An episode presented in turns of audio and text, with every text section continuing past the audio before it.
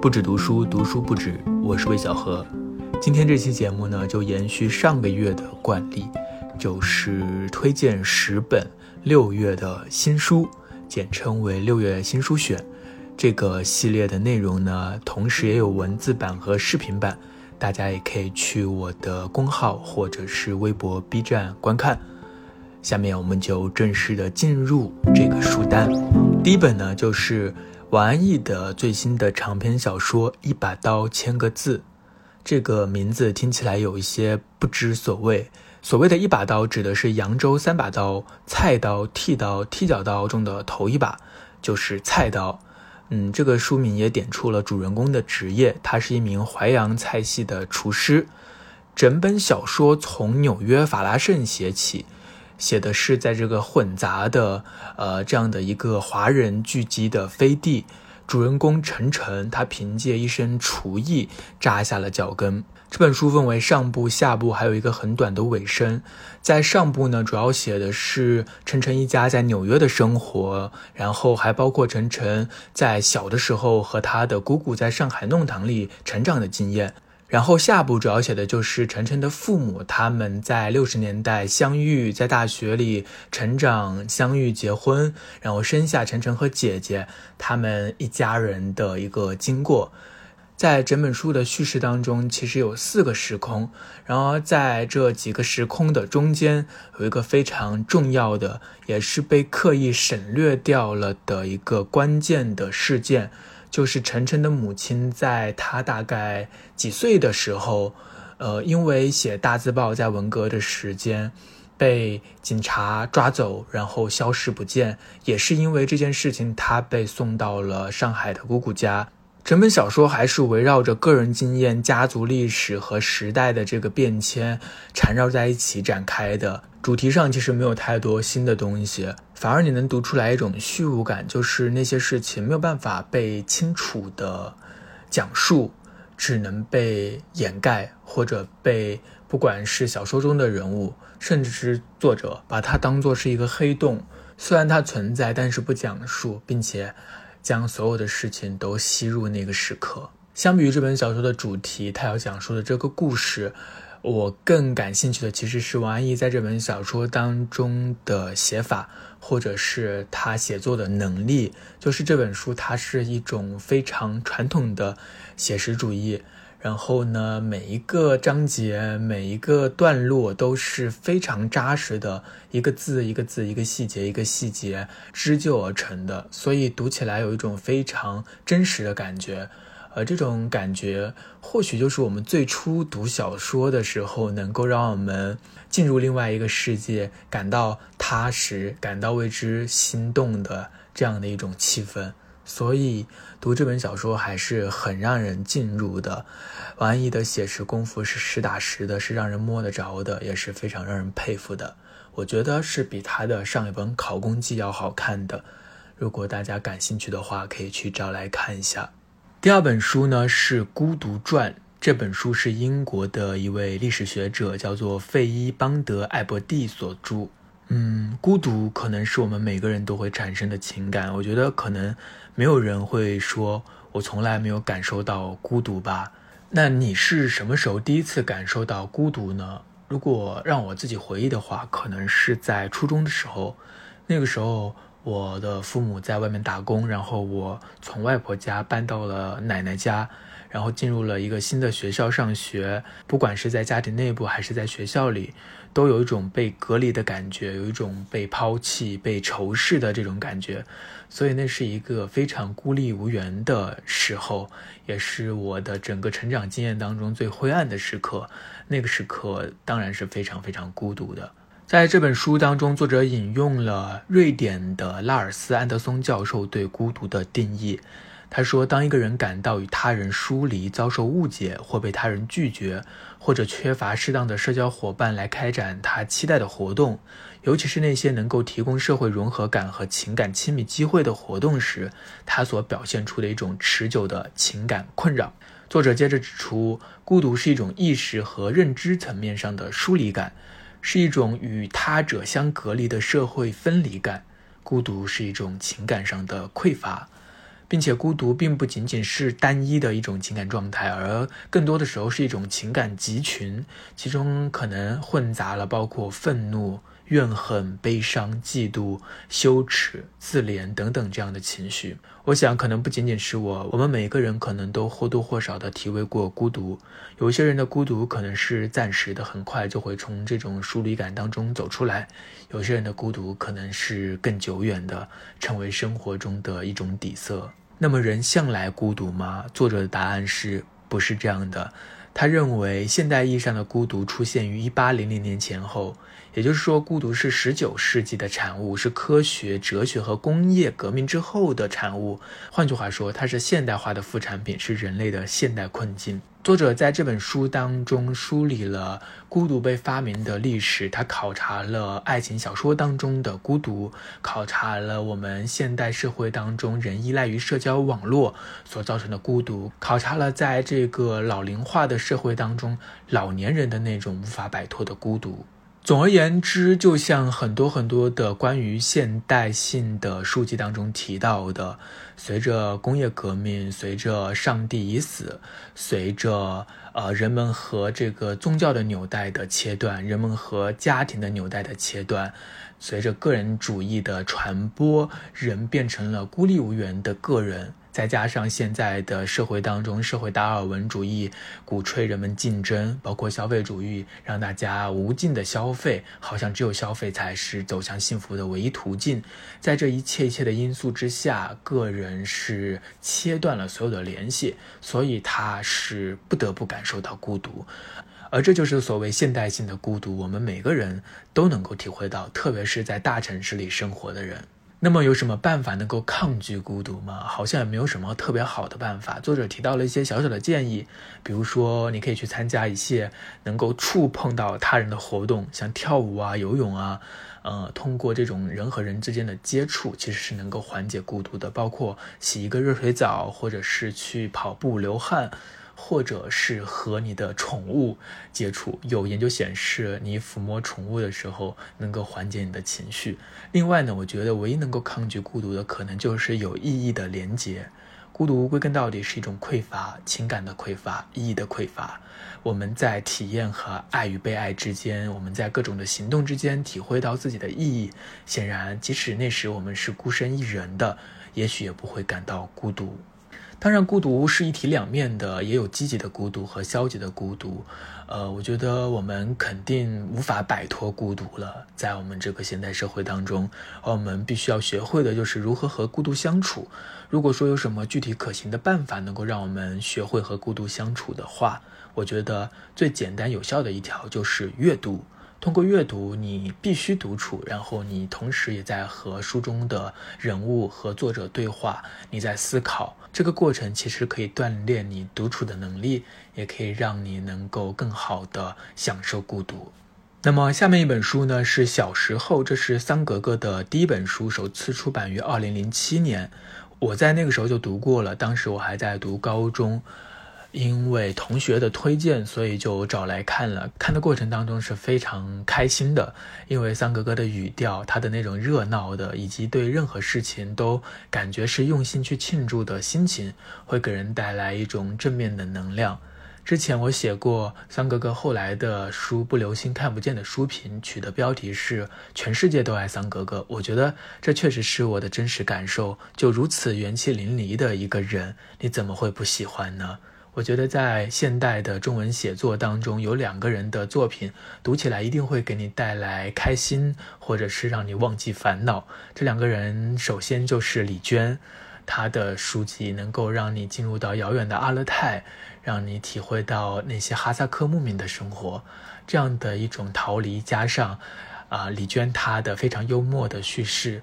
能够给你带去非常开心的感受。另外就是桑格格。他可以发现日常生活中非常小的事情，但依然能够看到其中的乐趣。我觉得他们都是闪闪发光的人，他们的书也都非常好看。这么多年过去了，小时候终于再版了，所以如果你喜欢、感兴趣的话，也可以去找来看一下。我是看了这个新书的后记才知道，原来这本书写作的时间是在零几年、零四年左右，也就是所谓的论坛时代和博客时代。现在回想那个时代，我大概参与过其中的一点点。那个时候，我经常订阅王晓峰的博客，叫做“不许联想”，也会看其他人的博客。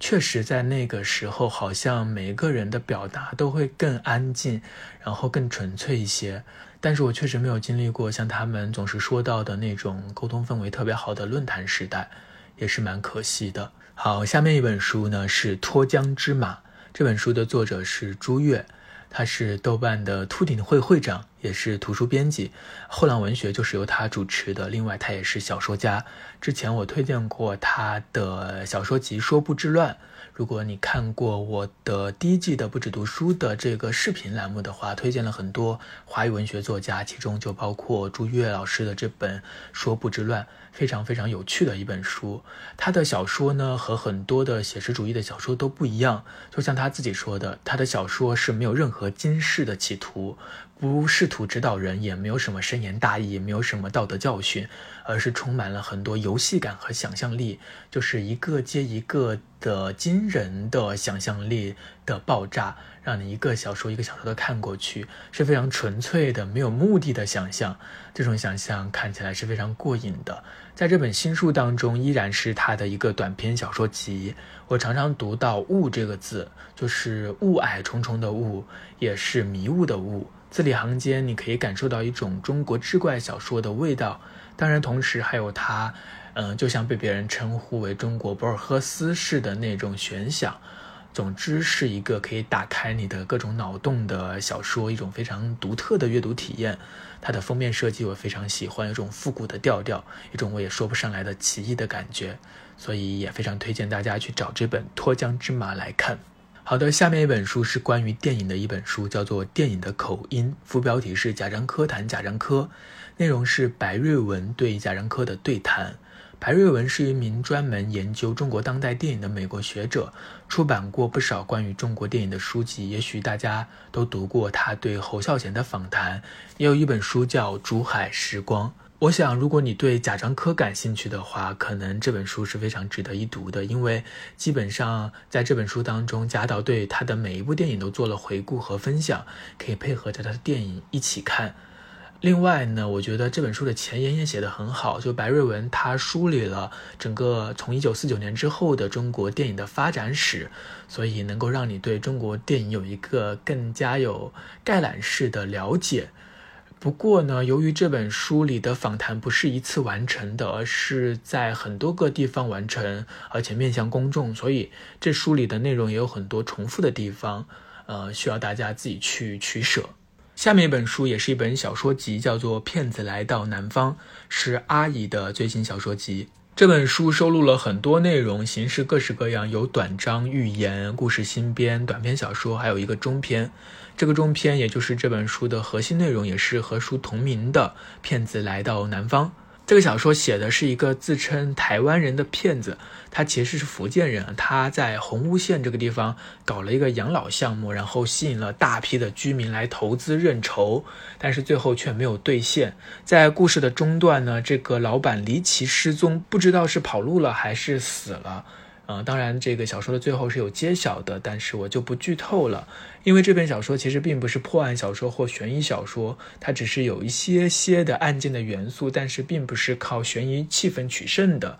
它其实写的是我们当下的县城，一种热闹又虚无的时刻。整本小说的叙事是非常顺畅的，然后也非常的真实、讽刺，还有一些荒诞的效果，读起来就会想要一口气读完，是非常好读的一本书。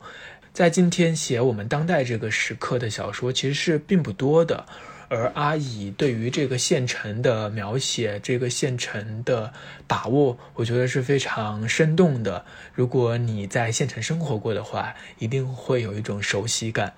所以，不论你有没有看过《阿姨》这本书，都可以去找来读一下。好，下面一本书呢是《季风吹拂的土地》，副标题是《现代东南亚的碎裂与重生》。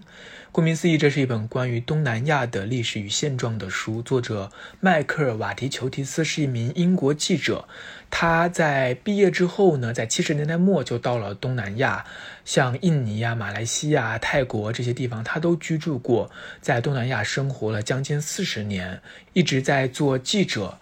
说起东南亚，除了旅游，我们可能不会经常想到这片土地啊。这些年，东南亚的经济发展是十分迅猛的，但同时这里的政治现状依然纠缠不清，王权、独裁政府、自私的精英阶层，然后它各式各样的宗教，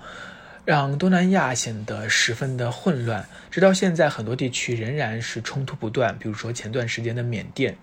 呃，由于这本书的作者是记者出身，所以整本书呢，它是以叙述为主的，更多的是在描述，而不是在分析。它可以拓展我们对于东南亚诸国的认识。比如说，我现在问你，东南亚有几个国家，可能一下都答不上来。那他们各个国家的状态是怎样的？他们的历史和现状是怎样的？通过这本书，或许你就有一个了解了。嗯，不过我觉得这本书也有一个缺点，就是这本书的作者的行文可能有些掺假，就它的结构和它的叙事没有那么清晰，读起来可能有一点吃力。好了，下面一本书是《虚无时代》，这是英国思想史学者彼得沃森的新作。他的思想史从火到弗洛伊德，还有二十世纪思想史从弗洛伊德到互联网都有中译本，大家感兴趣的话也可以去找来看。那两套书都是非常非常厚大的。那这本《虚无时代》和那两本书相比呢，就没有那么厚了，但是也有六百多页，但是看起来是非常爽的，因为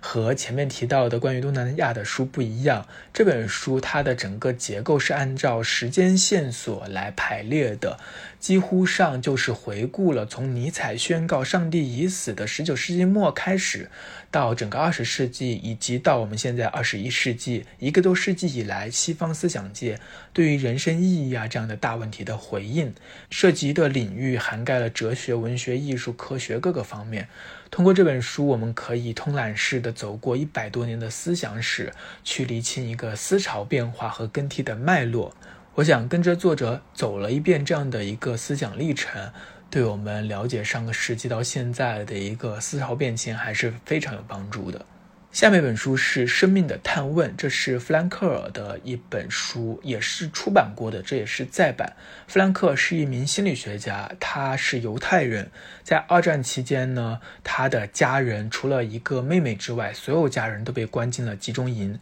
几年之后，他也是家里唯一一个幸存者，也是孤独的幸存者。但是他出来之后，并没有被打垮，而是在战后创立了意义疗法，被称为继弗洛伊德的心理分析、阿勒德的个体心理学之后，维也纳的第三心理治疗学派。在弗兰克尔看来，生命是一种责任，是一种巨大的任务。他觉得我们永远都有自由意志，永远都可以创造意义，而这也是生命的价值所在。他在书中提到了实现人生意义的三种途径：第一是做事、行动、创造；第二是体验，想体验自然、体验艺术或者爱与被爱；第三是发现不可改变的、注定的、不可避免的人生限制的价值，并主动适应限制，做出反应，接受命运。第一点和第二点还比较好理解啊。我们都是在做事和行动中体会到自己的价值和意义的。另外，我们也会在艺术的体验当中，在爱的呃沐浴当中感受到人生的价值。那第三点，其实是我们现代人